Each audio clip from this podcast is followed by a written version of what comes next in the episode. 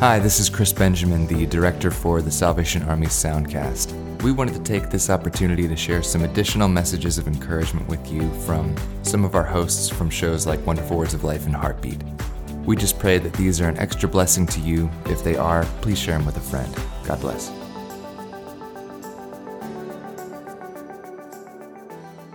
Hey, beautiful people. Captain Heather Dolby here of the Salvation Army Soundcast.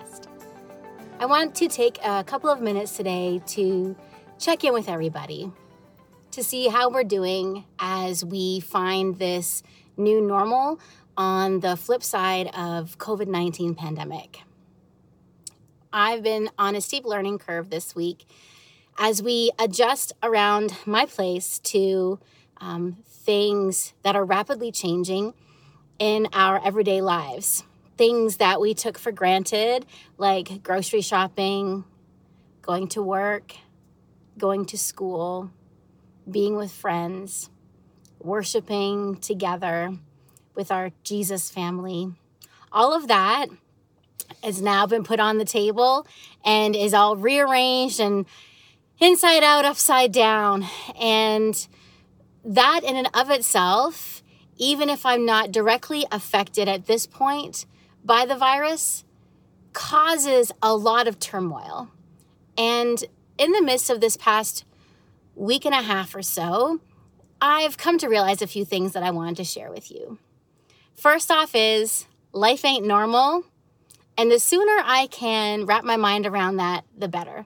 Because as long as I try to keep things as normal as possible, I bind myself to my old ways of doing things that just don't fit in the current season that I'm in. For example, you see, I am here in my car. I have not gone anywhere. I'm right out front of my house. But having been in um, in the house in four walls with my family and my kids and the dog and all that, you know what? I can't leave to go hang out with friends or go to a coffee shop. I just want to practice safe social distancing. So here I am in my car, and I've started doing that just for a few minutes every day when I need to take a little break. I have some quiet time to myself where um, I'm able to quiet my thoughts, quiet my heart. And I find that really helpful because after that five or 10 minutes, when I go back in to re engage with my family, I'm a bit of a better, better Heather to them. And that's not something I normally would have done before. In fact, it seemed kind of silly uh, it would have seemed a little crazy, but it fits now with the situation that I find myself in. And so the first thing I'm learning is life ain't normal and that's okay.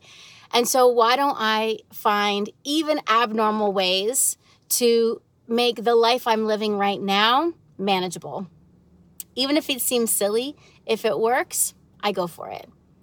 Secondly, I have learned this past week, and I know the Lord's going to keep teaching me how to go easy on myself. So I have this um, desire to maintain as much normalcy as possible, especially for the sake of my kids and the folks that are in our care. But um, in doing that, sometimes I hold myself to unrealistic expectations. And maybe that's where you're at too. And so I'm learning to go easy on myself. That means the things, the standards, the uh, expectations that I used to have for my day, for my productivity, for how I spent my time and how I spent my energy. I got to let those expectations go and just be really open handed with them. And instead, um, I go easy. And in the midst of that, though, I press in. So I go easy on myself, but I press into the things that I do want to be about in these days. And maybe that looks different than what it's ever looked like before because the way I can spend my time, the way I can spend my energy, the way I can um, spend my money, all of those things are different now. So, what do I want to do? How do I go easy on myself but press in? How can I press into some nutritional goals and make food from scratch and dig out those recipes that my grandma taught me and introduce them to my family? How can I press into those educational goals and get to some online classes since everything seems to be online now, anyways, as we practice social distancing? How can I meet those goals? Um, and how can I maybe do some things that are good for myself? Like maybe it's a great time to get back into a regular sleep cycle where I'm getting a really good night's full night's sleep, or taking my vitamins, or whatever the uh, regimen that I've been trying to implement for so long, but it's just seemed a bit out of grasp because life had so many moving parts. Now might be the time to go easy on myself, but to press in. And then the third thing that comes to mind that um, the Lord is bringing to the forefront of my attention is that while I practice safe social distancing and while I keep myself and my family and my neighbors and my community safe through some um, really well described practices from the uh, World Health Organization and from my local Department of Health, I can do those things, but uh, I can't replace connection. And since I can't be with people face to face, I definitely want to be intentional about connecting with people in any way possible. And so today um, I dug out all my note cards and I'm like, okay, I'm going to write people some handwritten notes, which is something I've always loved to do, anyways. But it's just gotten away from me in a busy lifestyle. Um, I also am going to reach out people on social media. You know, I feel like um, those social media platforms are exploding with people doing devotionals and worship services and Bible studies and all this kind of stuff, which is fantastic. And I definitely love engaging with that. But I don't want that to replace touching base with people that I'm used to seeing in my everyday and just being like, hey, are you okay?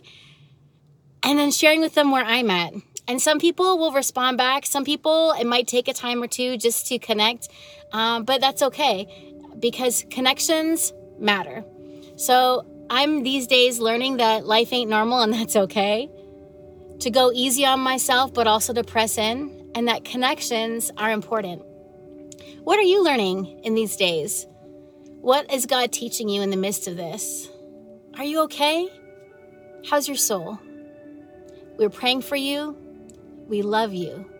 God bless you.